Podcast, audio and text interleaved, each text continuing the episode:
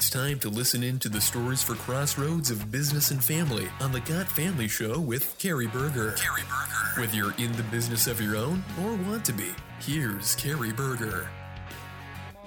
The Monster Mash. It was a graveyard smash. He did. So this is Got Family, and I am Carrie Berger. And as the song would indicate, we are talking about monsters. No, we're not talking about monsters exactly. We're talking about fear. As a family business owner, most of us know what it is to have some degree of fear. How we deal with that fear is each of our own neuroses. Uh, I mean, excuse me, each of our own life.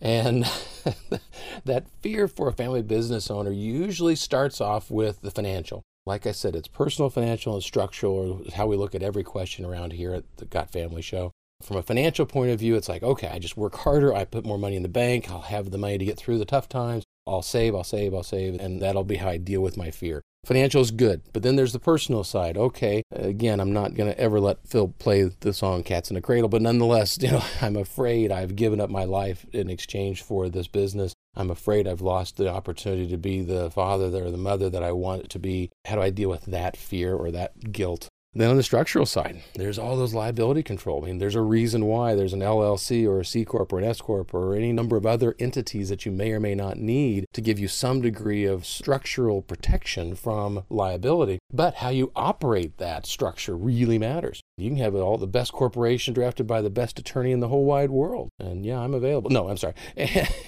and at the same time, you still have to operate it. You still have to know what you're doing within that. And we'll talk about that in another episode. But in the meantime, this is about fear. Let's mash the monsters and address those from all three points of view, whether it be the personal, the financial, or the structural. It's a scary world out there, and for those of us who are running the businesses that we've built ourselves, we sometimes have a little more fear than others, but we have to cover it up because that's how we get through the next, and that's how we keep doing what we're doing. And that's also the reason why, hopefully, there's some upside in our business because that is the price we're paying in exchange for uh, taking ownership and responsibility for our lives in maybe a little different way than some people do.